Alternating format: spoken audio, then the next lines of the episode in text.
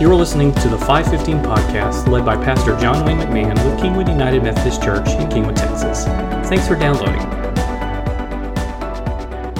Hi there, friends. Welcome to episode fifty-eight. Uh, Jason Priestmeyer here. Uh, so glad you could join us this uh, episode this afternoon, morning, uh, evening. Please fill in the blank here. Whenever you're listening. Whenever yeah, you're listening to it's, it. It's afternoon for us. I feel yeah. obligated to, yes, do your customary greeting, like happy uh yeah. Monday, but yeah. whatever day it is. Yeah. Happy day to you. Happy day. Happy day. Hopefully this time of day is very pleasing. Yeah. John Wayne is with me as always. How you doing, sir? I am wonderful. We are definitely um, uh, trying to kind of rearrange schedule a little bit because yeah. you've got a busy couple weeks, two weeks or one week? One week. Tomorrow one week ahead of you? I leave for seven days in Puerto Rico. Puerto Rico. Uh, very nice. Yeah. Mission trip. Mission trip. I can't wait to actually hear um, from you when you get back yeah. from that, because I know that uh, I don't, this isn't our mission episode. We're, we're planning on having one. Yeah. But I know that uh, Puerto Rico's just had a horrible time since Harvey, which was how long ago? Um, nine, going on nine months. Yeah. So, I mean, it's just, um, it's really hard to imagine. So the fact that you're going there in person is really yeah. uh, exciting. Uh, yeah, it is exciting to see what's going on and um, to see what the mission, mission organizations that are there, how they're responding. Um, we're going with a small team. This isn't to go change the landscape of Puerto Rico, but uh, it'll be interesting to check things out and report back. So yeah, next time you you guys hear from me, I'll definitely share some a little bit an awesome. update.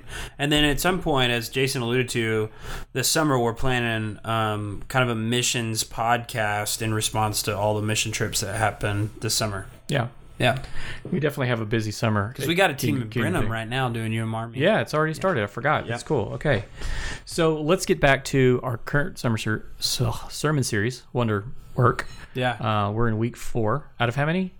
Seven, six, six, six. Yeah. So we're over the halfway point, mm-hmm. and what an interesting place we've landed this past week. Yeah, yeah. Why don't you get us give us an overview of just real quick where we've been and uh, this past Sunday service? Yeah. So quickly, uh, obviously Matthew chapter one, the, the the genealogy of Jesus is what the sermon series has been based upon. So uh, wondering why Jesus um, or why Matthew would share this line, uh, this lineage. Uh, why is this the first page of the New Testament? What is so important about this? It looks boring and we skim over it sometimes. Mm-hmm.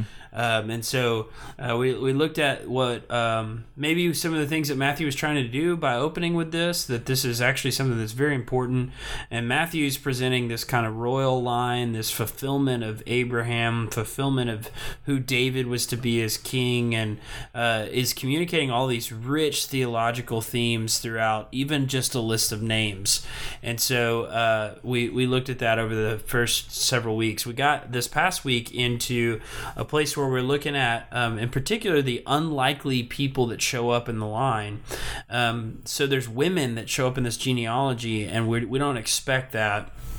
And so uh, we wonder why. Normally, if women are in a genealogy, it's basically if a husband has multiple wives, and we're trying to prove which wife mm-hmm. had okay. the son. We're trying to show what line, which son got the inheritance.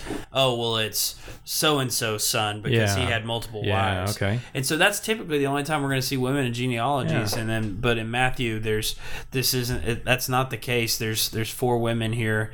They're four very interesting women, and so we looked at that a little bit uh, and focused on. I don't. We we grabbed the messiest one, I think. uh, yeah, and I was just thinking, I'm like.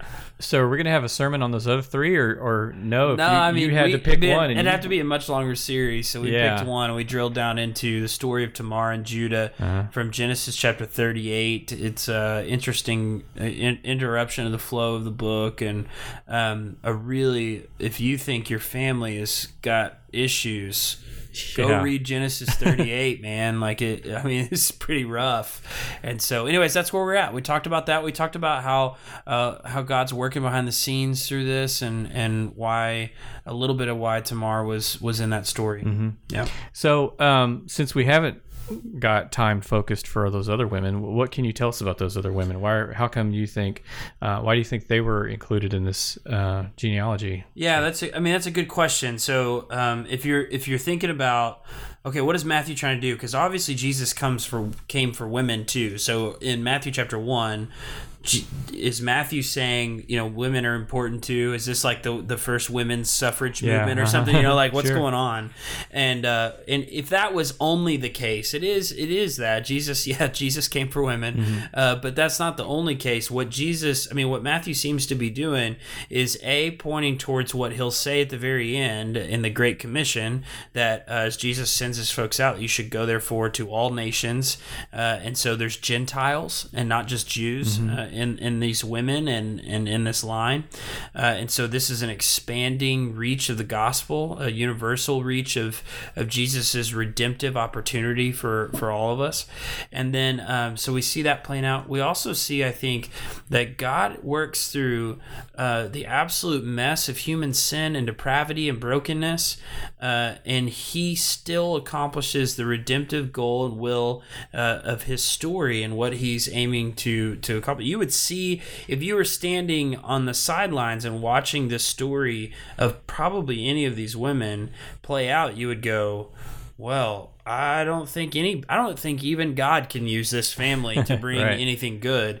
And then, in fact, we get to Matthew chapter one and we realize that over the course of thousands of years, God's been weaving together this tapestry mm-hmm. uh, leading towards Jesus. So that's a really cool thing. So who are those women? Well, the women... We talked about Tamar. She's the first one on the story in Genesis. We talked about, um, we've mentioned Ruth a little bit. We've I've actually preached on Ruth this mm-hmm. year, I think. And uh, so Ruth is the um, is the Moabite woman who is uh, the Israelites are told to not not not mix with the Moabites, to to um, to stay away from them because they are idol worshipers. They're despised uh, by Israel, and so there's actually like kind of a law laid out in uh, the Deuteronomic law that. They should they should avoid the Moabites. Uh, Ruth is an incredible story of resolve where um, her husband dies, her brother-in-law dies, and she's stuck with uh, her mother-in-law. And her mother-in-law says, "Go back to your dad's home." Mm-hmm. And Ruth says, "No, your your people will be my people. Your God will be my God. I'm sticking with you no matter what." So we got these women with no way to provide for anything. They meet their redeemer, uh, their kinsman redeemer, and Boaz. Boaz. Uh, takes all of the women, really the two women, Naomi and Ruth, into his family, kind of rescues them from being on the margins of society. Um, and then we see that through that act, God's line comes along. Yeah, uh, they become a great grandparent to to King David, which is a, a, a twist in the story. We have no idea who they are in this line, really, as we read through the book of Ruth. And then the very last lines, by the way, okay. down, down oh, cool. the row comes yeah. David. Awesome. And so that's a cool one. We have uh, the story of Rahab. Rahab is a um, is at least a prostitute, a lady of the night. Um, she's in Jericho. She hides spies from Joshua's group mm-hmm. Israel um, as they're checking out Jericho and what's going on. She takes them in and hides them so that they can scope out the area and see and see what's going on. Um, it's a really interesting story that we have no idea like how how it ends, and I actually can't even see where we know who Rahab marries uh, in the scripture. I was searching this week as mm. we were considering preaching that. I can't yeah. even find how we where else Rahab is really talked about, until all of a sudden Matthew chapter one, she shows up in the genealogy. Mm. And you're like, for real? Like the the line was going through that. Yeah. And so uh, that's really interesting. Rahab might, not only is she a lady of the night, but she might run a brothel mm. uh, okay. by some of the context that's going on. Um, so just a crazy thing that, that she helps God's people, the Israelites, and uh, therefore earns a place in the redemptive story. Uh, but she's... She's not one of those typical people you think about uh, when you think about getting to the, the pearly gates or whatever. Right. That the brothel madam is going to be walking in with you. You know what I mean? And so, um, just another incredible story of, of what God can do. She's not one of the people that uh, you bring up at the family reunion. I'm just like, hey, yeah. that's right. Yeah, I want you to meet Rahab. Yeah.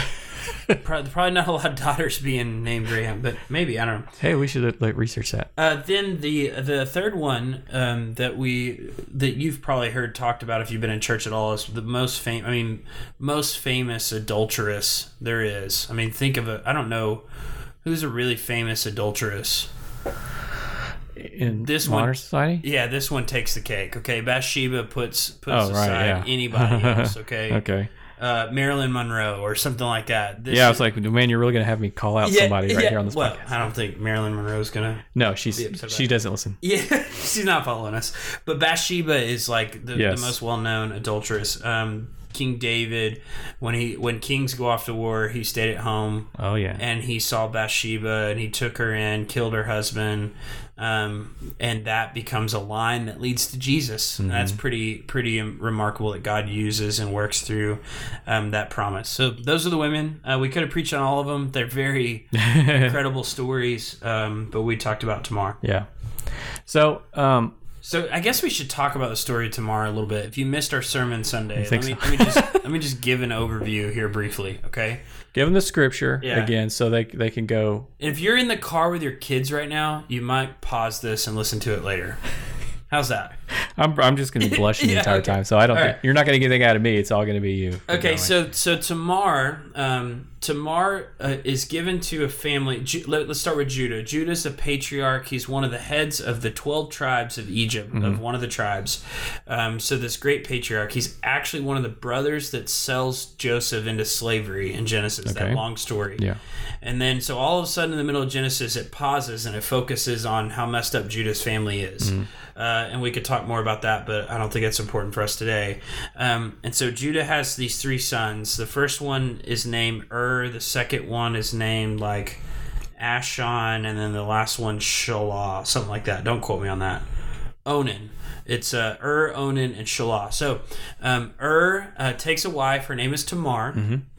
And so um, Er is the oldest living son. He's the oldest son. He's going to be the heir, heir to the whole heir family, to Judah. Right? Uh, what we talked about Sunday is it's really important to understand a patriarchal society, a patrilineal society, mm-hmm. and it's a patrilocal society, meaning the patriarch was the ruler, he was the enforcer, he was the one that made all the decisions.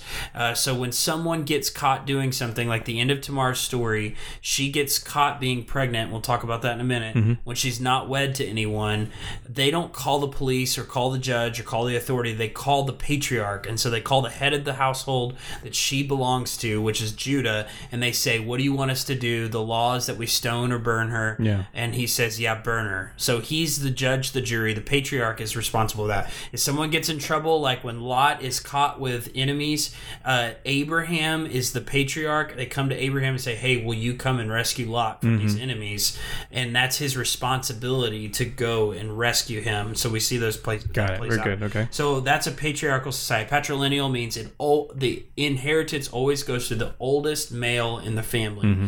Um, so if you're the youngest brother, that stinks. Like you depend on those older brothers, and so it always works that way. There's more we could say about that, but we won't. Um, that's also. Oh, let me say more about that for a second. That's also why there's a law, the Levite law, that comes out in Deuteronomy that says because the inheritance goes to the oldest brother, then it then a brother, if he dies, uh, well, if if the, the oldest brother dies before he has a son, then the next brother is to sleep with the sister-in-law and give the mm-hmm. dead brother a son so that he can inherit what he was supposed to have. Did yes. that make sense? That is, yeah, that's very did crazy. Did I say that? In you did, yeah. Way, yeah. So it, it took me a while for that to sink in. I was yeah. like, okay, I get it. Yeah. So the older brother, who's the the heir, yeah, doesn't have a son, so but he's still the heir, even though he's dead. He still is. So the yeah. whatever uh, child that the ex-wife has, the yeah. widow, yeah, um, she. That son, that child belongs to the older brother who's yeah. now dead, even though it's not yeah. technically his. And she's still connected in yeah. that way. But without that son, she's not connected. And so then if if that didn't happen, the next, I mean, if they go down the line of sons. So that's patrilineal and why that's yeah. why that's important. Patrilocal means that all everything is centered around the family and the tribe. The tribe is the is a groups of families that are in one, like extended, extended mm-hmm. families.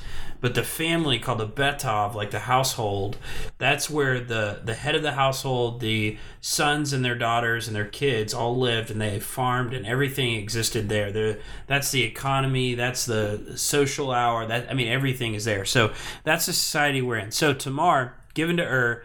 Er is a wicked man, so God puts him to death. Okay. We'll talk about that in a second. So God puts him to death, and then... Um, It is now response. It is now the responsibility of the next son, Onan, to give a son to Tamar. Yes. So he's supposed to sleep that with would her. Not be his. He's supposed to take son. her as a wife right. and sleep with her, and that son would be um, Er's Er's son. Son, okay. okay? And so uh, he doesn't want to do that because he doesn't want to give inheritance to his dead brother. Mm-hmm. He would be the next heir.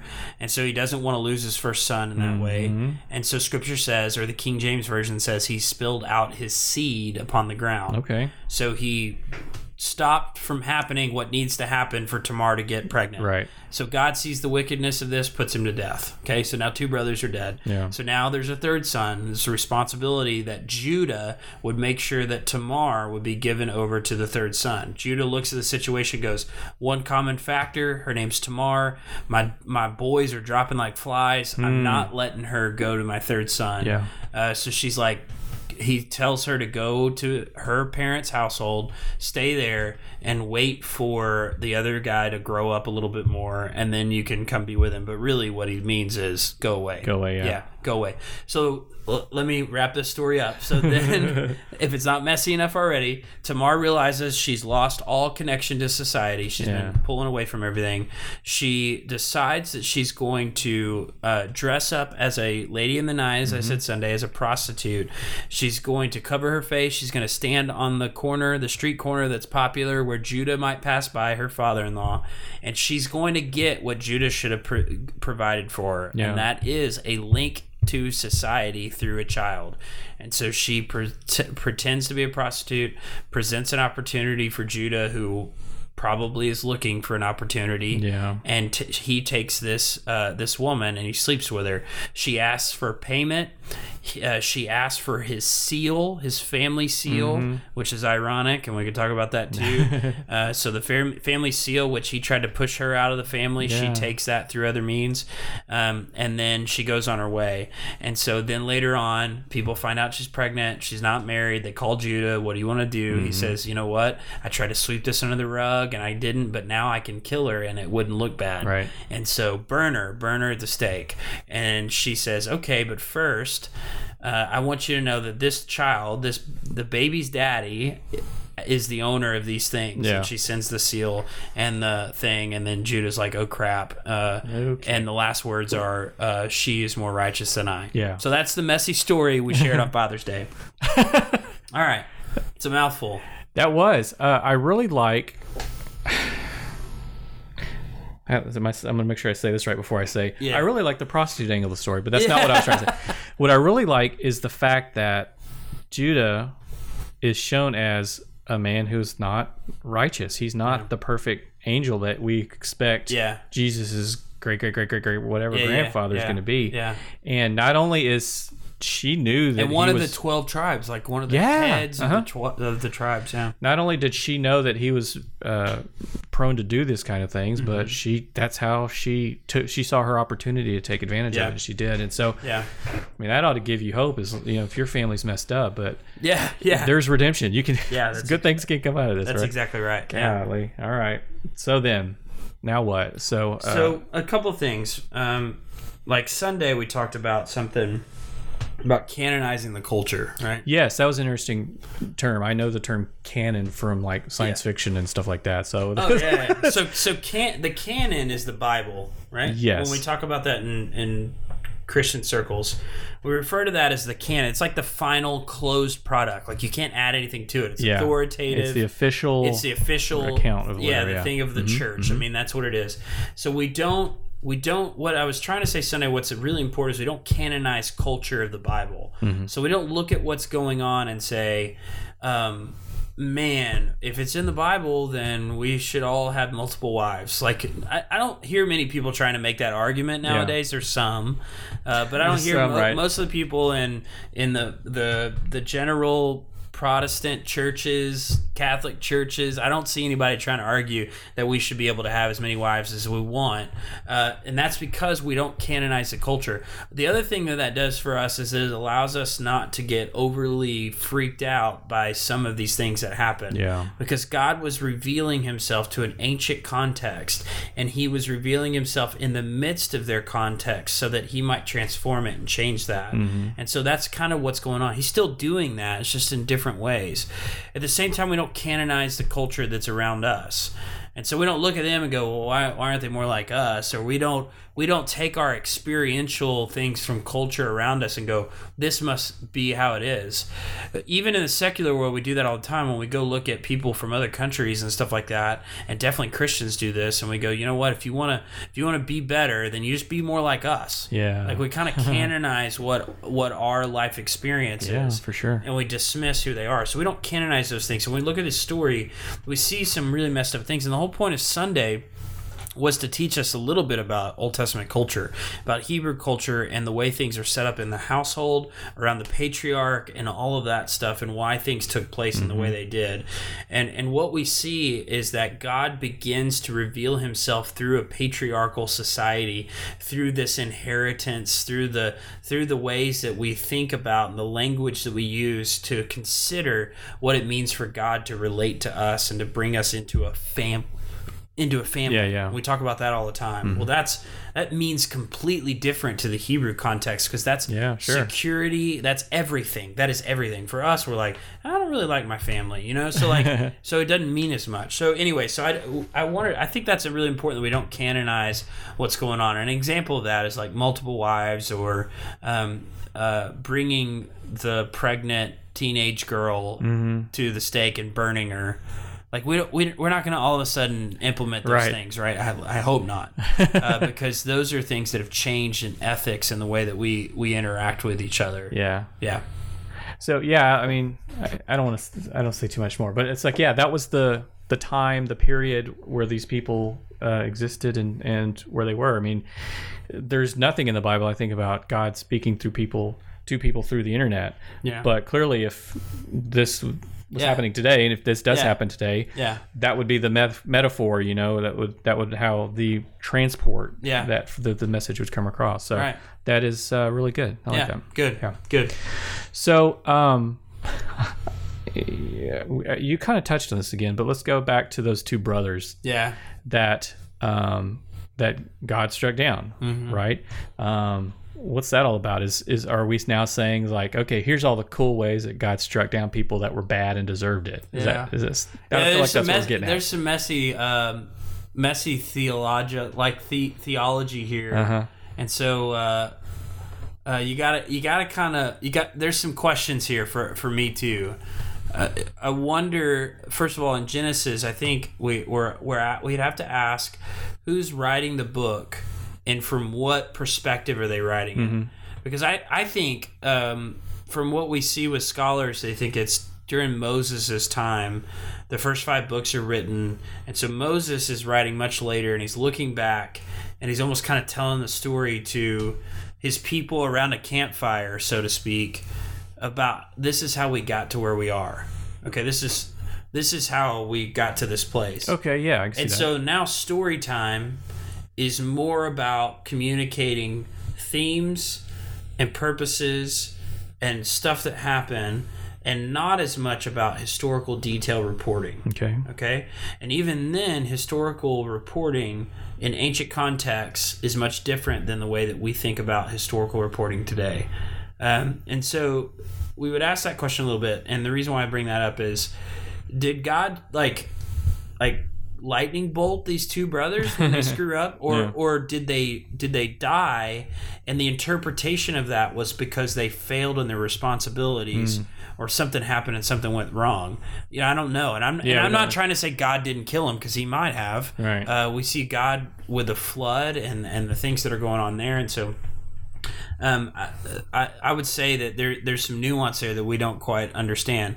The other thing I would kind of say is, well, God gave us life. Mm-hmm. um, God can take away life. I don't. I don't think it's. I don't think that that's the way that He operates, uh, for the most part. But like we're talking about wicked brothers and people that weren't following the law and weren't listening to what's going on, and God is judge and jury. At some point, He determines what our eternal, you know, the judgment of the eternity that that lies before us. And so, um, a couple of brothers that weren't following through on their responsibility, I kind of go, all right, there's there's some other crazier things that God does in the Bible, you know, yeah. and so I'm not going to get so caught up on that. But I have to admit, when I read this story and I see that, I go, ugh, really? Mm-hmm. Like, that's what you did? Like, we there's another place in, in Acts where someone lies about how much money they gave to the, the early church, and yeah. they're, like, struck dead.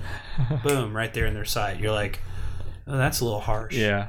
Capital punishment. Okay, so messy answer. I don't know, man. It I is. don't know. Uh, no, and yeah, yeah. That, that that occurred, that does strike me as one of those questions like we just really can yeah. never know yeah. definitively, right?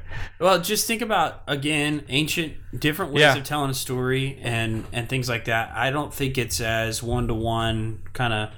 It, I don't think it translates perfectly. I definitely think... think yeah, that. I definitely think the, the ancient audience wouldn't say, okay, the second brother, um, he had a obliga- an obligation... based yeah. on their society and their culture. Yeah. And he's like, wait, if I don't do this, then I get the whole inheritance. So he's clearly being selfish. He's clearly like mm-hmm. trying to game the system. Mm-hmm. And yeah, God should probably strike him down for that. Yeah, yeah. I don't know. Uh, yeah. I don't know. So, and why why does it seem to happen in more uh, in more like in these like more frequently in the Old Testament? Yeah. I guess frequently, but we don't like see that happening in the New Testament or like even now. Yeah, it goes back to that whole entire conversation that we've we've had recently about okay, well, people say, well, this is why we should just dismiss the yeah. the Old Testament and kind yeah. of like, yeah, let's forget that. Yeah, forget that happened. Let's just brush yeah. over and focus on the good stuff, the yeah. new, the newer stuff. Yeah, yeah. How does so? How does this whole story fit into the context of, of Joseph. Joseph's oh, yeah, story. yeah. So this interrupts the Joseph story completely, and you're wondering, like, what's going on? Yeah. So again, if Moses or somebody's writing later and they're telling this story, I think what they're trying to communicate in Genesis is from the very beginning of, of creation, things were in a place that they should be, and then immediately the fall creates this, this downward spiral that's terrible, and God tries to uh, stop that from happening with uh, with Noah and then with Abraham, Okay. and and still things quickly spiral out of control, and so we have the uh, the Tower of Babel, and people begin to build a tower to themselves, and God spreads them out, makes a promise through Abraham,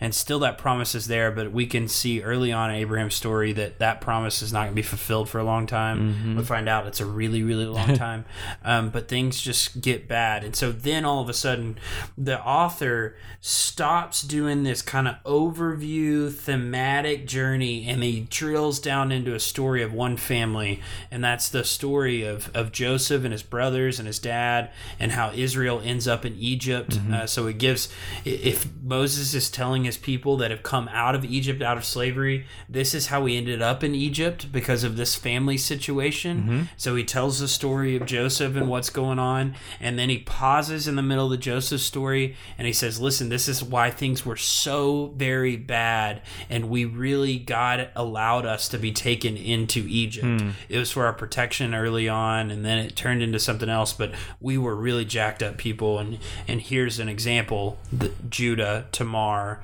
all of the things, people not meeting their obligations and the responsibilities they have. Then we come back to the story of Joseph. We kind of end on a good note, but we still end in a place where we know the capability of, of one of the major families, the big players yeah. of of the Israel people, Israelite people, uh, can really fall really, really far mm-hmm. on the moral scale. Yeah. Yeah. So I, I guess that would be it. I mean, that's an interpretation sure. that, that I would offer. From from what I can tell that's, and glean from it. That's why we record this, for to yeah. hear your interpretation. Yeah. yeah. So uh, the takeaway here at the end of this episode is going to be, I hope, um, how we what do we do with these stories? Yeah. You yeah. know, how do we apply these? They're messed up stories. They are, again, the worst possible family reunion you know story you could right. ever think of. Right. ten, one hundred thousand fold, you know? Yeah, so well, think, well, think we about that, that right there. Think about that. So, like, no matter how bad your your your family situation is, and we're going to talk about the Joseph story and families okay. all throughout the fall. Uh-huh. And so I'm excited about that and where this is kind of jumping into. Um, but but no matter where you're at, what you come from, I know that my family is a mixed bag. Mm-hmm. Like, and I and I mean that. I've shared parts of my yeah, story, sure. but, like, there's just there's just a lot of mess going on and still going on. And so... and in my own past that I created. And so, like, no matter where you're at, I just want you to see that this story is a part of the story that led to Jesus. Yeah. Okay. And so um, we see that happening on, and, and one of the things that I offered Sunday, and again, want to encourage you, is that I think that we have to, like, we have to turn the way that we look at God and um, how God relates to us. Because I think we've centered everything around us. Hmm. And so we, we looked around my life, like John Wayne, I, I think about, uh, I think about what's going on in my week. And I'm like, okay, so how is God relating to John Wayne? Like, so where do I see him in play? Where did I see him this week? And some of that's that's that's okay, but we get too focused on um our story and how God fits into it when it's really God's redemptive story, and we get to see how he brings us into his story mm-hmm. and how we fit into that. And yeah. I think that's that's a much more holistic and biblical understanding of the narrative and what God's doing, because even if if life seems to be so hard, and for a lot of our families we can see that there's illness and we've lost family members and we've lost kids and we've lost people that, like, there was just never any answer answer to that. I think that when we start to see, is it not just our story, but we're a small piece uh, that has been brought into the redemptive story of God, and how we live out the, our part of that gets to play a role in how this redemptive story is communicated to the world. Yeah. And so I think that's a big, rich part of what's going on. And the other thing is that when we don't see God there, do we trust that? That's when faith is formed and shaped in the seasons where we look at it and go, there is no way mm. God is in this or using it or any of that. I mean, I can imagine the worst situation, like people in, in uh, during the Holocaust and, and these, these execution camps, just like, there's no way God's a part of this. Right. And then finding out, like, there's some redemptive qualities coming through this, and God was present, and he's he's going to bring something out of this and, and, and put this together. But I can also see in those those seasons of life where we just feel like we're swimming to a place that we don't know, like a, a, a shore that we can't see, and we just get apathetic or tired and, and worn out, and we start to take that out on our family, and we start to take that out on our spouse and our kids, or we hate our job or whatever that is, and life just gets really hard, beats us down, and we and I think the reason why life gets hard is because life is hard, but also we start concurrently to forget that God is truly with us. He's truly speaking and working and and and strengthening us in ways that we can't even imagine. And so the question was, it wasn't an answer. I didn't give any answers this week. It was really oh, just to ask some questions it. about how, yeah. how do you, how do you, what do you do in those seasons? Um, do you get so overwhelmed with circumstances around you, or do you actually believe that God's working and, and is present in your life? Mm-hmm. So I think that's what we do with it. I think we ask good. those questions of our life. If someone were to see you or see me from the outside, and would they know that there's some kind of resolve and patience and hope and love? Is there something that's transcendent about this person? Mm-hmm. That, and what I mean by transcendent is like that w- when life gets really tough, or when seasons are hard, or when when nothing's going on, or when everything's going on, we've got this steady kind of transcendence to us where where our our identity and our minds and our hearts and our loves and our passions are kept in someone uh, in God that can never uh, run out, that that is never not there, and, and all of that. That that's when we start to to see ourselves fitting into the redemptive story of what God has for mm-hmm. us. That sounds good. Cool? Yes, sir. I got a question for you. This is a fun one. Oh, he did not prep yeah, me. Yeah, no, I didn't he prep didn't you. This me. is oh, not in the uh, agenda. Oh, boy. Uh, it's Father's Day Sunday. Uh-huh. What was your favorite thing? Give me give me two things, uh, that two of your favorite things about being a dad right now. You're in a season of dad that I'm not in. I'm at the... Yeah, yeah. I almost said I'm at the tail end of the season. Yeah, yeah, I'm you're not, at I'm tail not, end. I don't get no, to. No, no. Yeah, they, yeah, they're still. Yeah, uh, yeah. One of my daughters is um, moved out and is married, yeah. and and um, so then I actually I guess I have a bonus because I have a son-in-law. Yeah, and my other Good daughter one. is yep. My other daughter is uh, almost done with high school. She's got one more year, so yeah. that is definitely a different season. And and um, I, I I guess I'd had some conversations with folks. Your your son's six months. How yeah, many? Six, six months, months old. And, yeah. and and I still have I have coworkers that are. Their kids are still in middle school yeah, and not yeah, even yeah. in high school yet. Yeah. So I'm like, I look back family and go, oh, oh yeah, I, I remember how that yeah, was, you know. Yeah. Oh, yeah, I remember waking up for diapers. Young whippersnappers. I guess uh, I guess the the one of the best parts about this season of fatherhood is just seeing um, my children uh, grow, like, in real time. I mean, yeah. when when they're younger, you think, oh, wow, they used to be this small. Now they're this big, and yeah. they're, they're growing so fast. But now I'm seeing more growth than just their physical growth, but yeah, yeah, yeah, their yeah. spiritual growth and their relation growth in their relationships and yeah. how it's not just uh, getting into fights with friends next door down the street or yeah. whatever, but actually building, like, real um real meaningful relationships yeah. with, with friends that you can tell just by looking at them yeah. that they don't probably know, but it's like this relationship is going to be it's like last. Everything's kind of connecting all of a sudden. It really right? yeah like yeah. There's a lot of pieces that were kind of in place, but now they're starting to it's really like okay I remember at that age that friend of mine that I had that I haven't talked to in twenty plus years yeah. versus my other friend that I had at the same time yeah. that we are hard and fast friends, you know, and will be forever. So it's like, okay, I mean, it's kind of like a game. It's like, okay, I think that her friend's going to be yeah. there through thick and thin forever and ever, you know? So yeah. um, just really, you know, getting to wit- witness that and kind of, I mean, you're reflecting on your own life yeah. and you're seeing their actions through your lens and yeah. stuff. So, and then on the other hand, just seeing what they're doing on their own, that it's like, wow, I've, I didn't have that kind of relationship or yeah. spiritual relationship or, you know, yeah. a relationship with God at the time. So it's like, it's just great. Cool. So there you go. Awesome.